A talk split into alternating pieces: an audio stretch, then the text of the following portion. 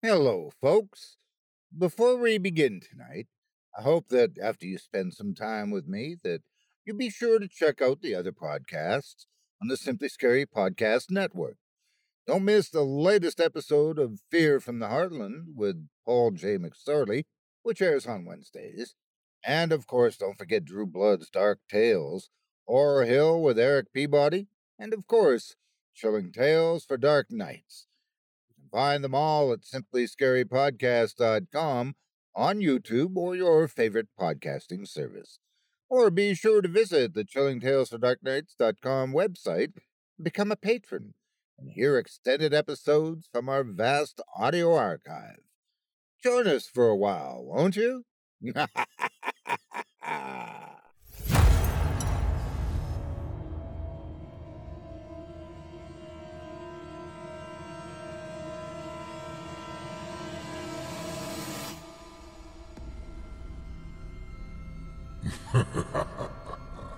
Good evening. I'm storyteller Otis Jiry, and I ain't your grandfather. From where I'm from, we don't do bedtime stories. And if that's what you were expecting, you're in the wrong place. If it's terrifying tales you're after, well then, I've got just the thing. Get comfortable, settle in, turn off the lights, if you dare. Your night is about to get a whole lot darker. Who needs sleep anyway?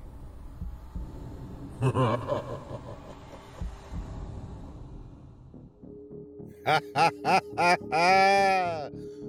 evening. You're listening to Scary Stories Told in the Dark.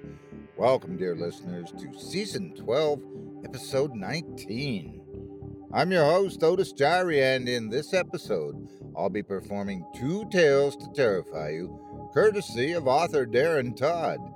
Tonight, we'll hear stories of close encounters of the worst kind, clients who don't like to be disgruntled. You're listening to the standard edition of tonight's program, which contains the first spine tingling story. If you'd like to show your support and enjoy an extended version of this and other episodes with twice the terror, visit simplyscarypodcast.com and click Patrons in the upper menu to sign up today. Thank you for your support. Now, it's time to take a walk together down the moonlit trail. So lock your doors, turn your lights down low, and settle in. This show is about to begin.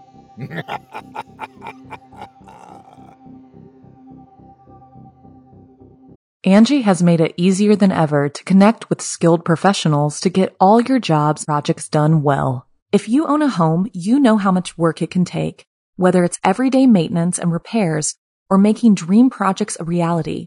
It can be hard just to know where to start, but now all you need to do is Angi that and find a skilled local pro who will deliver the quality and expertise you need. Angi has over 20 years of home service experience, and they've combined it with new tools to simplify the whole process. Bring them your project online or with the Angi app, answer a few questions, and Angi can handle the rest from start to finish or help you compare quotes from multiple pros and connect instantly, which means you can take care of just about any home project in just a few taps. Because when it comes to getting the most out of your home, you can do this when you Angi that. Download the free Angi mobile app today or visit Angi.com. That's A-N-G-I dot com. Memories. Sometimes they're a reminder of wonderful days gone by. Nostalgia tinted happily by the passage of time. Sometimes there are frightful things. Jolt to let us know that sometimes we've ended up escaping something truly unpleasant. And sometimes those memories are one and the same. For Trevor, reliving a night from his childhood is both a reflection on the joy he had with his favorite babysitter, but also a brush with something truly evil. Without further ado, I present to you The Fear That Huddles the Herd.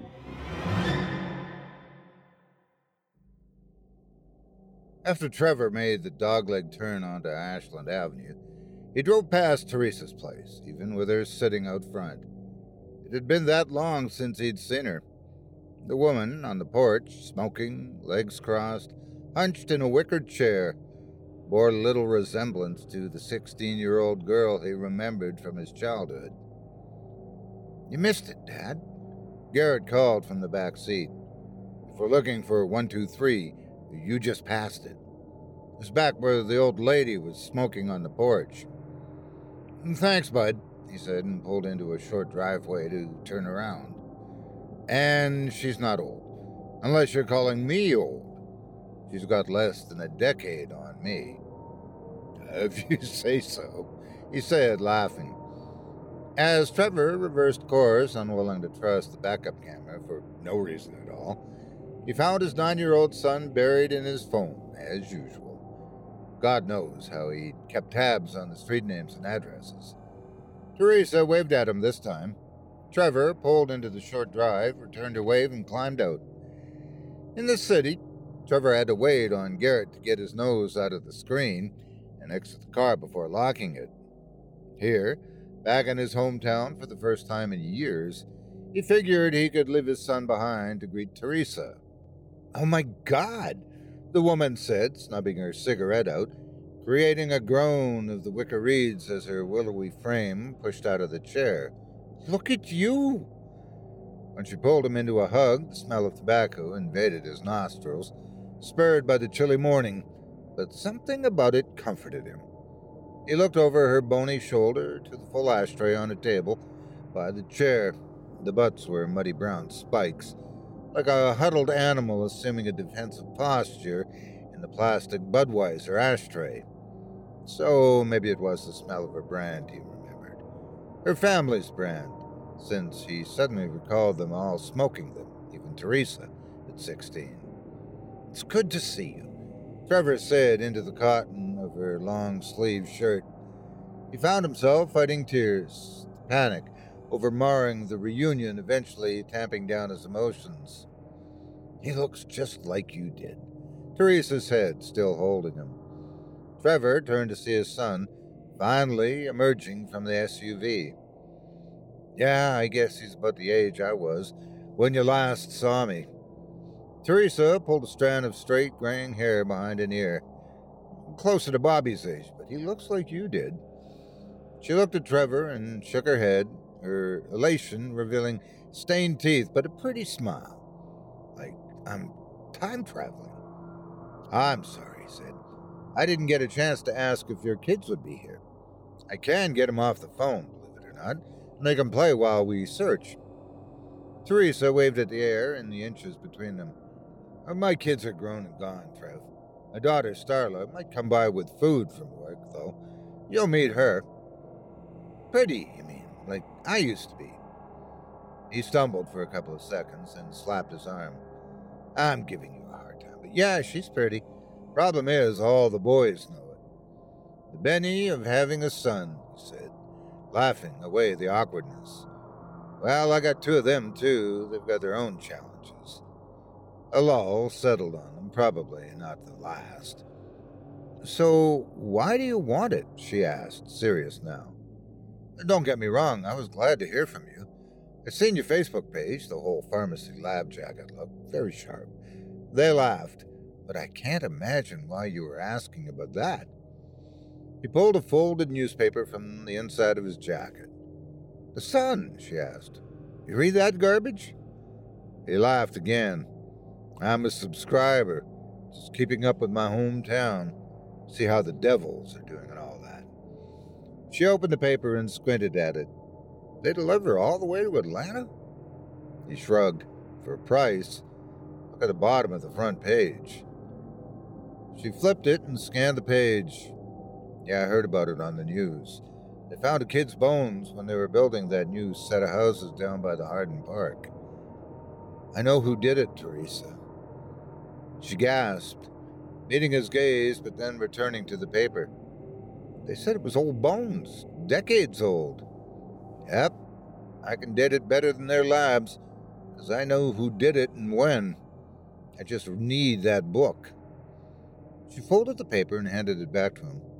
Trev, baby, how the hell is a kid's book going to solve a murder from a million years ago? Not a million years, he said, and put his hands on her shoulders. Not so long ago in some ways. It happened the last time you babysat me. Us. Me and Bobby. Do you remember? Her lips drooped and she turned back toward the house. I'm going to need to sit for this, she said, and smoke. You still like iced tea? He shuddered. It's 50 degrees out. She shrugged and headed into the house. Sure, he called after her. Sweet tea would be great. He looked over at Garrett, who had started to look around at the tree line and broad, open lawns of the neighborhood and away from his phone. Make that two, if you would. Teresa was happy to see him, always. That was the difference, the reason he'd told his mom that Teresa was the one he liked best. The others, they always had something better to do.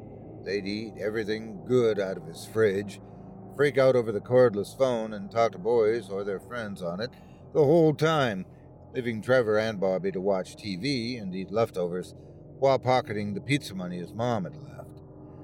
Bobby liked Teresa, too, but probably because he thought she was pretty, which she was. For Trevor, though, it was that she wanted to be there.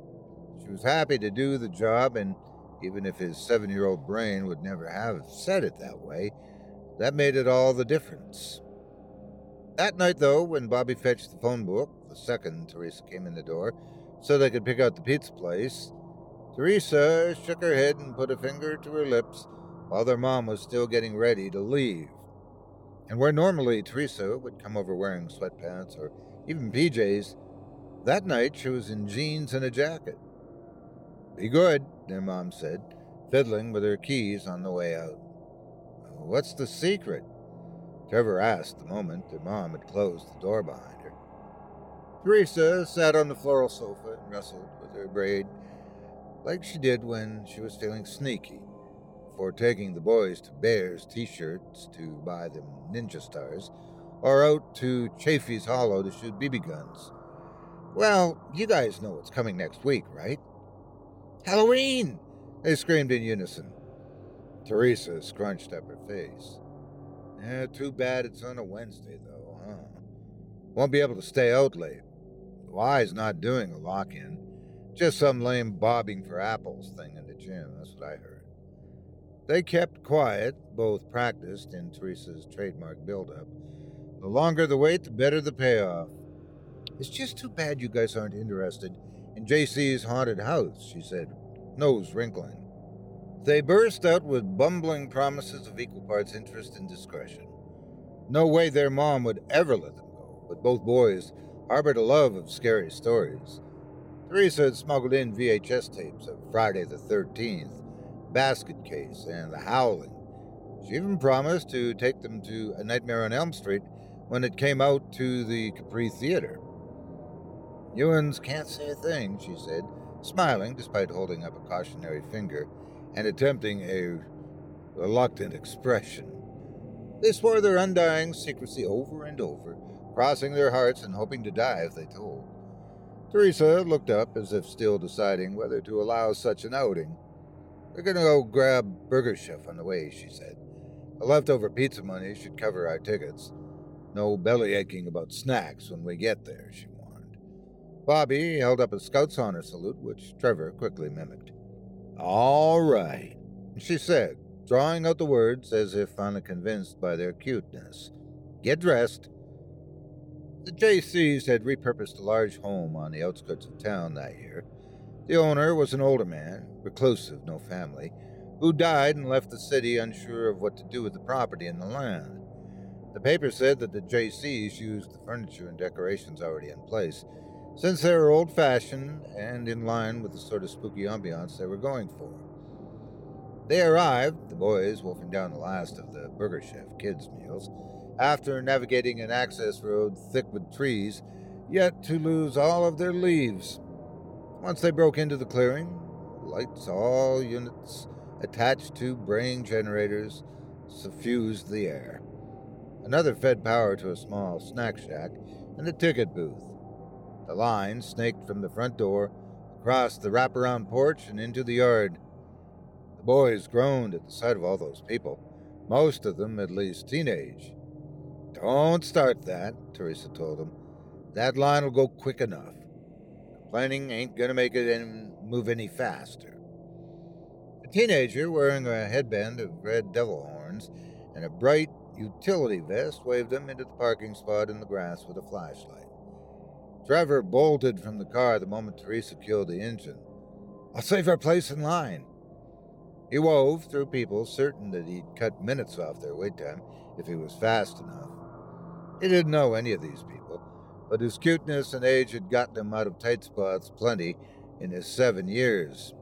Bobby assured him it wasn't cool, but Teresa acknowledged his adorable nature, telling him several times that it was going to get him in trouble one of these days but doing so with a mock reproachment he'd instantly identified. Trevor snuck right in before a handful of teenagers, ignoring their derisive comments and snickers. He turned to look for Teresa and Bobby. His brother would no doubt take his time, hide his excitement, as much as to come across as mature to their babysitter as to the crowds of others, seemingly all of whom were older than him. Angi has made it easier than ever to connect with skilled professionals to get all your jobs projects done well. If you own a home, you know how much work it can take, whether it's everyday maintenance and repairs or making dream projects a reality. It can be hard just to know where to start, but now all you need to do is Angi that and find a skilled local pro who will deliver the quality and expertise you need. Angi has over 20 years of home service experience and they've combined it with new tools to simplify the whole process. Bring them your project online or with the Angi app, answer a few questions and Angi can handle the rest from start to finish or help you compare quotes from multiple pros and connect instantly, which means you can take care of just about any home project in just a few taps. Because when it comes to getting the most out of your home, you can do this when you Angi that. Download the free Angi mobile app today or visit Angi.com. That's A-N-G-I dot com. Trevor jumped, a jolt of fear like electricity coursing through him at the immediate, intense burst of sound. The teenagers behind him in line laughed at this, though the girls in the group made cooing sounds, saying Trevor was just a kid. Leave him alone. Trevor spun to figure out what had caused such a terrible noise, which had settled into a steady hum now. His heart got no reprieve at the sight, however. A huge man wearing a tattered mask of what looked like thick, stitched fabric held a chainsaw, staring at each person in line with the saw in front of him like Rambo with a machine gun. He revved the engine at intervals, each time causing Trevor to cover his ears and yell to cover the sound.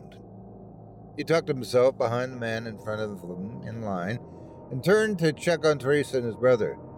The line had grown by perhaps a dozen, though now he no longer celebrated his eagerness at saving their place. Even the pitying looks the teenage girls behind him wore on his behalf only served to annoy him. It's not like he thought the chainsaw guy was going to kill them. The thing was so loud, Trevor wondered how anyone could stand it. The guy revved it again, drawing closer and closer, and who knows, getting some sort of pleasure out of freaking out the youngest kid in the line. There you are, Teresa said, on top of him and pulling him into a hug before he even noticed her. Oh no, she screamed in mock terror. It's Leatherface, guys. He looks like he hasn't eaten a person in days. Bobby slid in next to Trevor, maybe a little embarrassed to have had his little brother save his spot in line. But from the safety of Teresa's arms, maybe the leather faced guy wasn't so bad. That engine fired again, so close that Trevor jumped in Teresa's arms and started shaking. It wasn't cold out, not really, and he had his jean jacket warm enough, uh, but he couldn't stop himself. Teresa bent down to him, smiling, trying to say something, but the engine revved again, drowning her out. Why couldn't that jerk just move on? Unbidden, tears began to form. His breathing was shallow but fast, sucking in nothing but air tainted by the chemical tang of the gasoline from the engine. God, you're such a baby, Bobby said in a chugga chugga lull of the machine. He pointed at Trevor and announced, He's crying, head on a swivel as if to garner sympathetic allegiance from the older kids and adults. He's fine, Bobby, Teresa said. From the protective cage of his babysitter's thin arms, Trevor looked out to the chainsaw man, now not just six feet away. He must have spotted Trevor in distress because he slumped his shoulders and tilted his head to the side, as if, behind the mask, he was sticking out his lower lip in understanding. He's okay, Teresa said to him. Just loud, I think. The man held the machine in one hand and pointed to it in a, what, this little thing? gesture. Then he gunned it again, producing an unrelenting whine. Trevor screamed. Teresa's home held the telltale signs of a recent cleaning. Floors clear and bearing a mop and glow sheen, but the outer rim of each room was gorged with magazines, gewgaws, and other mismatched clutter. Exposed surfaces held the light streaks of a wipe down, but the penumbral glow from an overhead fan whirring and shaking revealed a gray layer of dust further in. Trevor welcomed the effusion of nostalgia, feeling tiny at first, but growing as he recognized this picture frame, that recliner, those bookends. But he didn't want Teresa becoming uncomfortable at his staring either. He was, in effect, almost a stranger to this place, having last occupied it when Reagan was president. You've kept up the place well, he said, and meant it. He'd watched his other childhood haunts wither and decay, as with his grandparents' place, once the prodigal son, uncle, took residence. With others, someone else's present and future erased his past, as with his childhood home. He'd toured it with the new owners years later, only to find it so steeped in the man's own memories as to feel foreign to Trevor. Still, he yearned for the confines of its walls sometimes, thinking that, like now, it might contrast with his life in Atlanta. Everything during the pandemic had become so intensely in the moment that it felt as if no memories set, or none worth cultivating at least. It's not a bad place, she said. Mom and Daddy left it to me, even though I'm not the oldest, because Donnie would have run it into the ground, probably sold it, and Deb don't know if you remember her, but she just don't have a mind to clean and cook or do much of anything, really. She's over at the John Deere plant, but only because her boyfriend got hired on and put her hat in the ring for answering phones and the like. Yeah, I understand, he said. Bob comes into town for reunions, I. That's about it. Even if the house had stayed in the family, I don't know he would have cared to keep it up. She pulled several boxes from a closet underneath the stairs after stacking out several quilts and some Christmas decorations. You got out too, and good for you. I know your mama was well off and all, but I don't know that staying here would have been all that good for you, even so. Why did you stay? he asked, opening one of the tape shut boxes with his pocket knife. He felt her eyes on him and looked up to see them boring into him though they softened once he faced her. Didn't have no choice, she said. Leastways, not after losing the job with your mama. He cocked his head. Uh, babysitting job? She scoffed and then busied herself with her own box. You didn't know. Couldn't have, since you were so little. Your mama paid three times what most people was paying, and still left money for food or whatever. She pulled out several stuffed animals, scenting the air with their musty odor. I kept most of it, told my folks it was way less. I was going to get out of here with it, after sitting you boys for another couple years, I mean. And I got you fired, he said. Teresa kept her eyes down on her task, stacking out the books, though none were what they were looking for. Why'd you do it anyway? She looked up at him and swallowed hard as if choking something down. Why'd you tell her about the haunted house? I didn't even make you go in. He swallowed and looked away. Let's just find the book. She huffed again and returned to the task. I was going to read it to you. That's why it was in my car that night. Thought maybe if I was reading it to you and Bobby, I could finish it.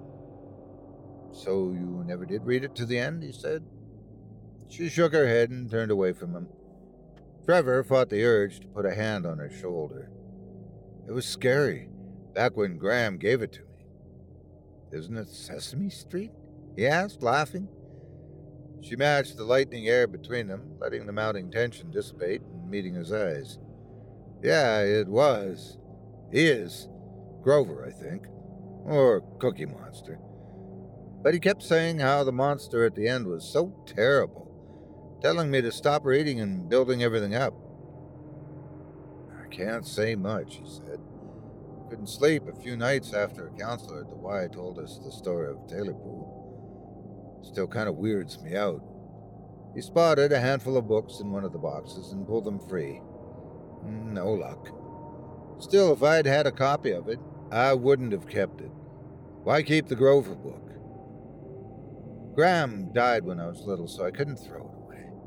I wasn't even going to give it to you boys, just read it with you. You told me about it, he said. Mentioned back then that you couldn't make it to the end. That's why it's important. Because of that boy's bones they found? Honey, that don't make much sense. He shrugged. Oh, well. After I tell you what happened while you guys were inside.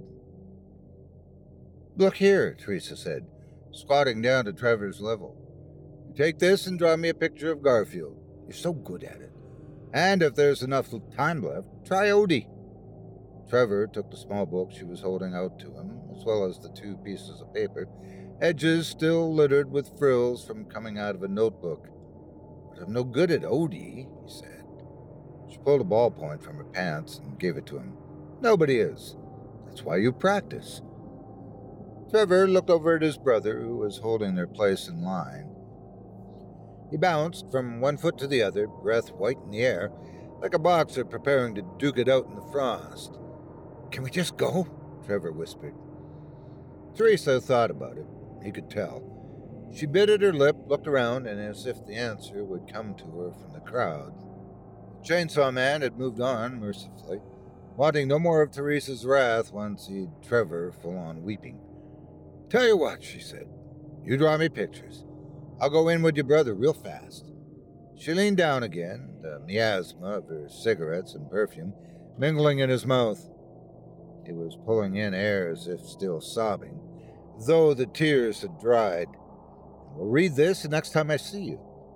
You think you're scared of the chainsaw? she said, face scrunched up, incredulous. Well, you see me reading this book. Trevor moved the pieces of paper to reveal the Sesame Street cover. Grover waving on the front. There's a monster at the end of this book, he read. Then he giggled. But this is for kids. She threw up her hands. But I ain't never read to the end, she said. Swear to God, never even seen the last page where the monster is. You hang out here and wait on us and be good, and I'll let you read the ending to me, and I promise I'll be plenty scared. Trevor liked that idea. He smiled, despite the far off whine of the chainsaw still teasing at his nerves, like a bully flicking his earlobes on the bus. She smiled back. It won't be long. Why don't you wait over there by the trailer? The chainsaw guy ain't gonna go way over there. He just wants to mess with people in line. Get us good and scared. I'm kind of jealous. You get to stay out here, but I don't want to send Bobby in there all alone. Trevor did as he was told, the sound of the conversation, the chainsaw, and the growl of the generators fading as he walked toward an unhitched trailer just inside the clearing. The smell of mustard and relish hung on the air, and he turned to see the concession booth across the lot. He wished he'd asked Teresa for a dollar, but already she and his brother were cresting the porch steps, only a handful of feet from the entrance. Why did they want to go in there so badly? With the horror movies Teresa had rented for them, at least he could turn the volume, though, or hide behind Teresa's blanket during the scary parts. He sat with his back to one of the giant trees, clicked open the pen to start drawing. He could sketch passable Garfield in mere minutes, but there was so little light over at the end, he might as well have been blindfolded. Still, he began with the ears, always the ears, then the chubby cheeks, and he just started the bug eyes when a voice behind him made a pen fly across the page. Not much for scares, I see, came a man's voice. Trevor whipped around to see a slim man in his late 20s or early 30s, polo shirt tucked into his jeans, members only jacket unzipped, leaning against the edge of the truck. His words held so weak of an accent. Trevor instantly figured he was either from out of town or worked hard to keep the southern twang in check, like his mother did. Uh, no, sir, he said, nerves calming, though he didn't return to his drawing just yet. The man wasn't walking by, but just standing there. Probably wasn't at your age either. It's been so many years, I'm not sure. But I figured I'd have been in your shoes too, on the periphery of those Halloween horrors. The man laughed at this, a gravelly series of huffs at tempo. Trevor just sat there looking up at him, though it craned his neck. When I was your age, I guess it would have been zombies that kept me up at night. Maybe dynamic kids with hollow eyes and magic powers.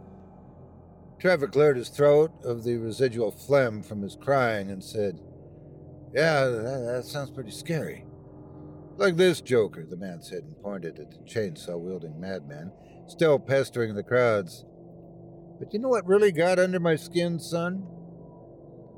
Trevor shook his head and mumbled a, uh uh The Wolf Man. Classic stuff, I guess. Maybe a little dated, but what scared me the most about him was that he could have been anyone. This clown. He flicked the back of his hand out at the chainsaw man again. You could see him coming a mile away. Got time to run and hide, call the cops, pack a bag for Christ's sakes. The Wolfman could be your neighbor, your your uncle, your own brother, I figure. Wouldn't know it till the full moon came. He looked up at the sky, as if making sure tonight wasn't featuring such a moon. He shrugged. Of course, if it was a full moon, maybe you could see the drawby. Hey, sport? He grinned and gave that odd, gruff laugh again, like from a beat machine or a record skipping. Got long to wait?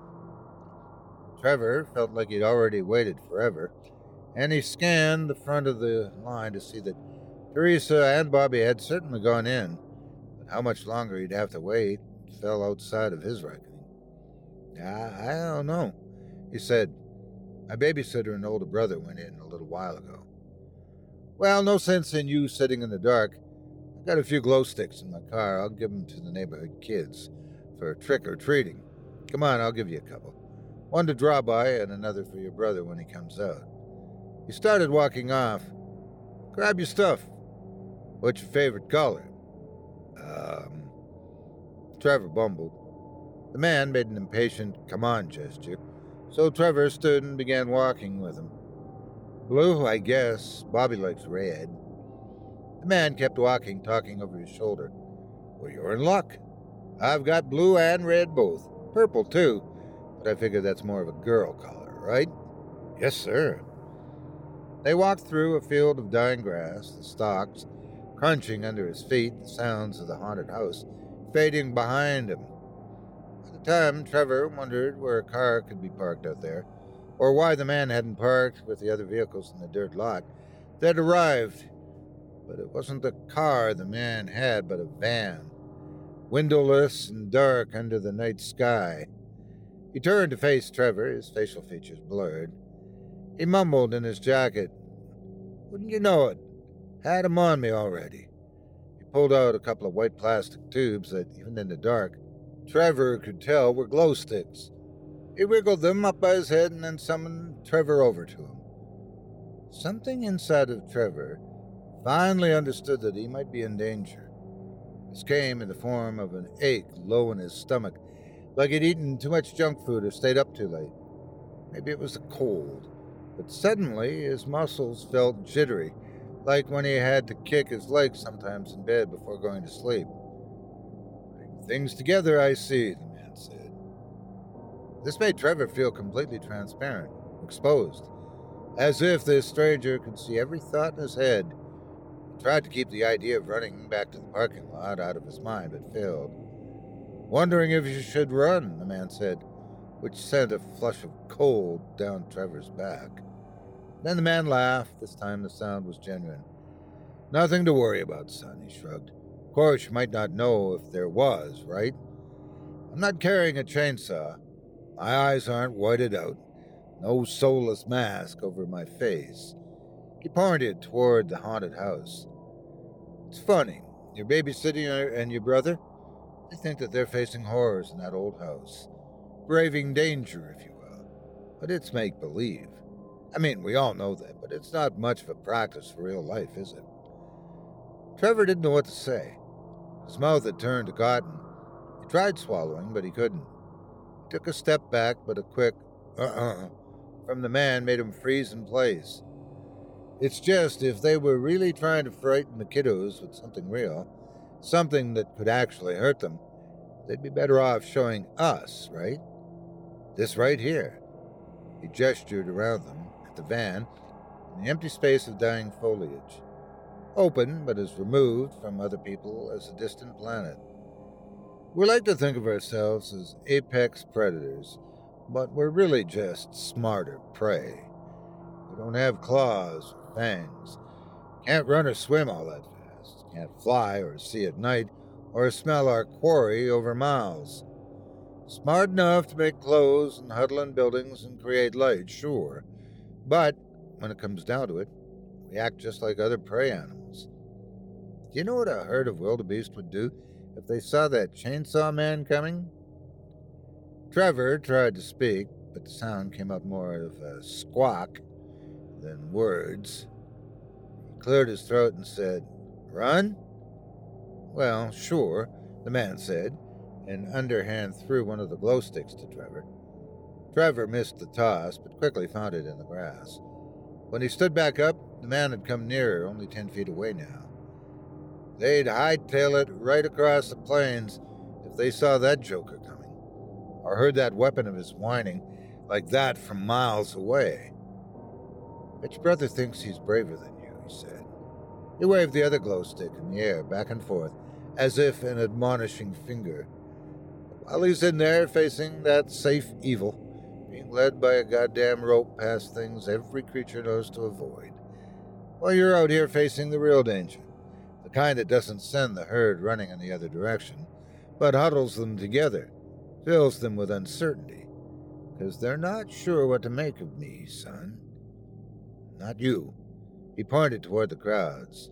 Not them. Now he stood only five or six feet away. How had he gotten even closer? Panic rose inside Trevor as he came to understand that there was nothing he could do to get back to Teresa, to his mom and brother back to the safety of his bedroom. He wandered from the herd, fearful of the wrong thing. You wondering if I'm going to throw you in that van, son? The man all but whispered, again reading Trevor's mind as easily as he lured him from safety. Now speech left him entirely. All he could manage came out like a heavy breathing, the desperate gasp of someone aching to breathe. All he could think of was someone seeing him, knowing he was out there.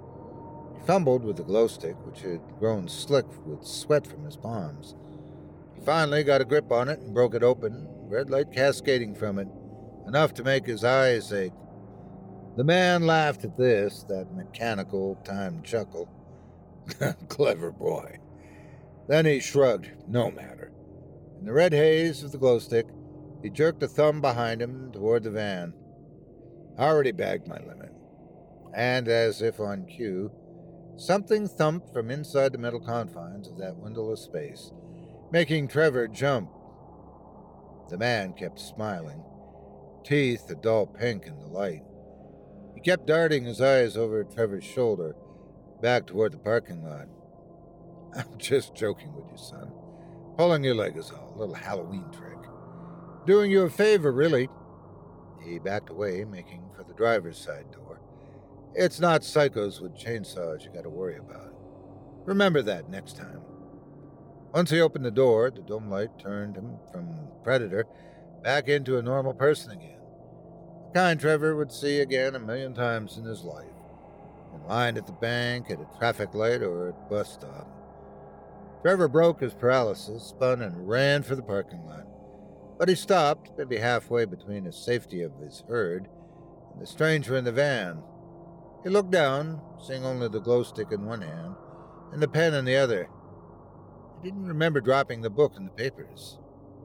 The guy had started the van, its light still dark.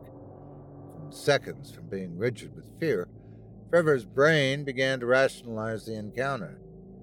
The man had said he was just joking. So how mad would Teresa be that he'd lost her book just because someone was playing a joke on him? What about the bump from the van? He knew he hadn't imagined it. No way. Whether his conscious mind had put it together or not, the two problems had the same answer. I never knew any of that happened to you, Trev. I always figured you were just mad at me for taking Bobby in there and leaving you behind. Uh, never. you were my favorite, Trevor said. She looked up from her search and gave him a small smile. You were mine. She returned to her box. Don't tell Bobby. He ended up under Dad's wing, whether he means to or not. He often reminds me of how great a relationship they have. I might have to throw you in his face just because. He laughed to suggest he was joking, though a part of him wasn't.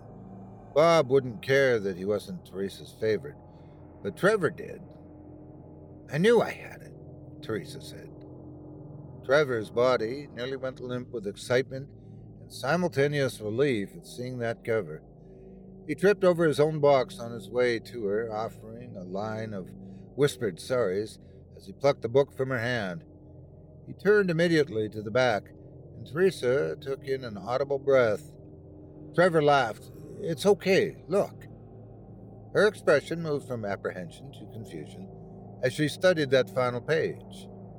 It's Grover. Trevor nodded. Just him. He was the monster at the end of the book. I don't get it, she said. That's not scary, he said. No, disappointing, maybe. But I think for kids it's supposed to be a relief. He'd built up this awful thing, but then it's just him. I felt the same way seeing it that night. And he held up the book to her again, tapped the bottom of the page. As the devil drove away, is that a license plate number? she asked. Trevor nodded again and let out a breath that left him deflated. I'm not surprised it's there, he said. Just, I guess I've wondered a handful of times in my life whether it was all a dream that I'd imagined what happened, including writing down the guy's plate. Teresa's lips pursed. How do you know? I mean, I hope you're right. God knows if anything ever happened to one of my kids. I'd rather know they died than just not know. That might sound a little weird, but uh, I agree, Sid. You know, I was sure I imagined writing that guy's plate down. I figured even if I had, whatever made that bump in his van wasn't another kid. Must have been a dog or just my imagination. That the guy was just an asshole, messing with some kid because he was bored. He pulled out the news article again, but they got the dental records. They know who he was. The parents said he went missing that very night a million years ago. It was him, and it could have been me. The least I can do is make sure the guy who did it faces justice. She shuddered and turned away. Maybe he's dead already, Trev. It was a long time ago. Trevor shrugged. Fine, I could accept that. But let's say he's not. He'd be older, sure, but not elderly.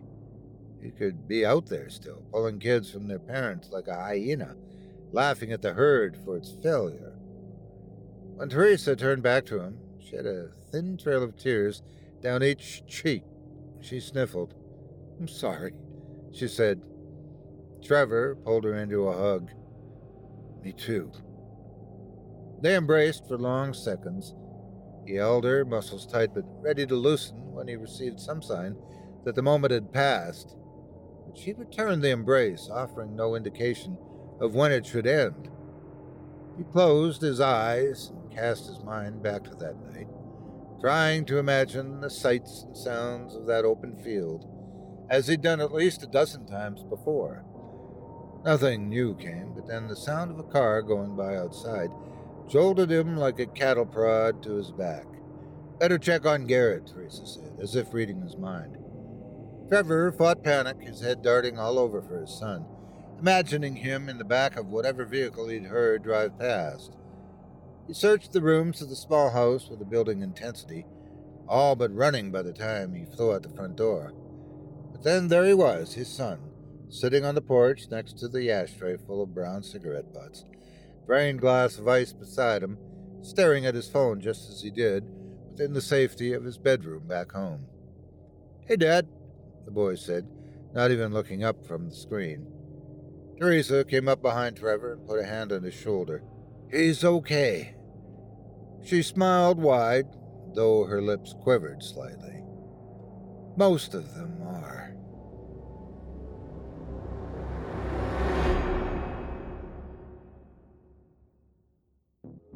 I hope you enjoyed The Fear That Huddles the Herd by Darren Todd, as performed by yours truly. If you enjoyed that tale and would love to read more from tonight's very talented feature author, you can help support him by visiting simplyscarypodcast.com slash Todd.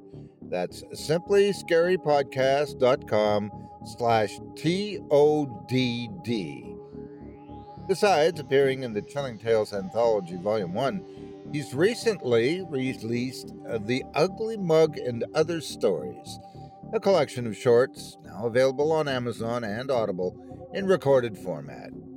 If you do decide to stop by the profile, please leave him a kind word and let him know that you heard about him here on this show and that me, Otis Jiry, sent you. It would mean a lot to me. Thanks again for your support of this program and of tonight's featured author. Now, before we go, I'd also like to take a moment to thank you personally for joining me on this episode of Scary Stories Told in the Dark. If you enjoyed what you've heard on today's program, please take a moment to stop by our iTunes page or wherever else you listen to your favorite podcasts and leave us a five star review and a kind word. It makes a huge difference and would mean a lot to us. If you'd like to hear a premium extended edition, of tonight's and all of our other episodes featuring twice the terror, visit simplyscarypodcast.com today and click the patrons link in the menu at the top of the screen. You'll find yourself at chillingtalesfordarknights.com, where you can purchase season passes for this podcast and our other quality storytelling programs, or become a patron for as little as $5 per month. Get access to our entire audio archive dating back to 2012, all of it ad free. If you happen to use Facebook, Twitter, Instagram, or YouTube, you can follow and subscribe to Chilling Tales for Dark Nights there, where you'll get all of our latest updates and new releases and have the chance to interact with us each and every week. You can subscribe to me on YouTube as well at the Otis Jiry channel, where you'll find releases of my series, Horror Storytime dating back to 2014. And you can find me on Facebook, Twitter, and Instagram too. Just search for Otis Jiry. Until next week, stay spooky and get some sleep, if you can.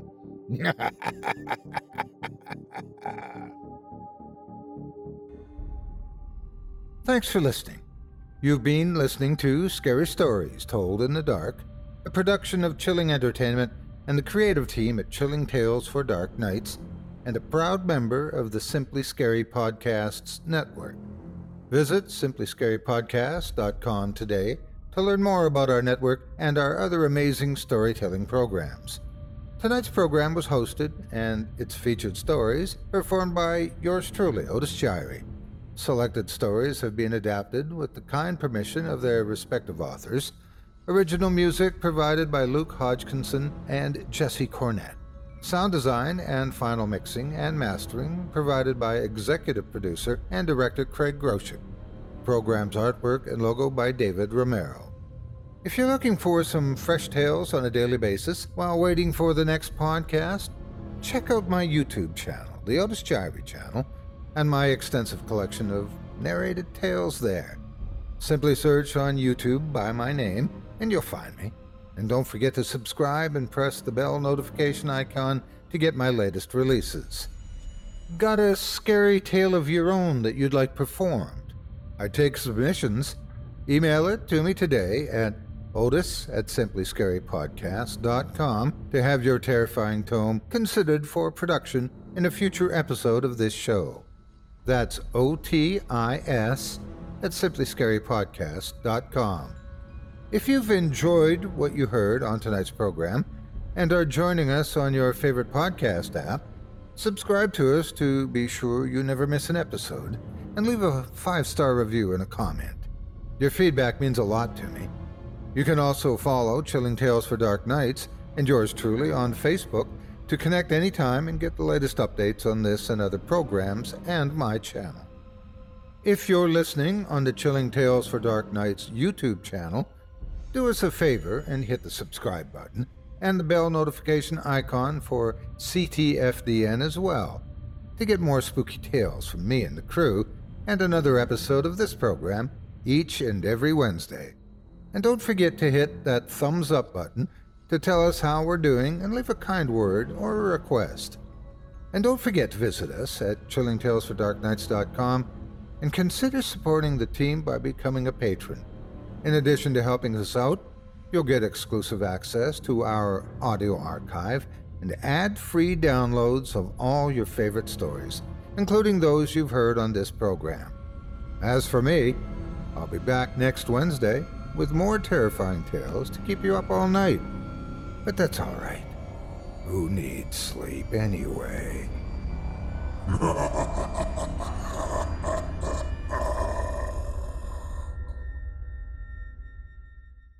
Angi has made it easier than ever to connect with skilled professionals to get all your jobs projects done well. If you own a home, you know how much work it can take, whether it's everyday maintenance and repairs or making dream projects a reality. It can be hard just to know where to start, but now all you need to do is Angi that and find a skilled local pro who will deliver the quality and expertise you need. Angi has over 20 years of home service experience and they've combined it with new tools to simplify the whole process. Bring them your project online or with the Angi app, answer a few questions, and Angi can handle the rest from start to finish or help you compare quotes from multiple pros and connect instantly, which means you can take care of just about any home project in just a few taps. Because when it comes to getting the most out of your home, you can do this when you Angi that. Download the free Angi mobile app today or visit Angi.com. That's A-N-G-I dot com.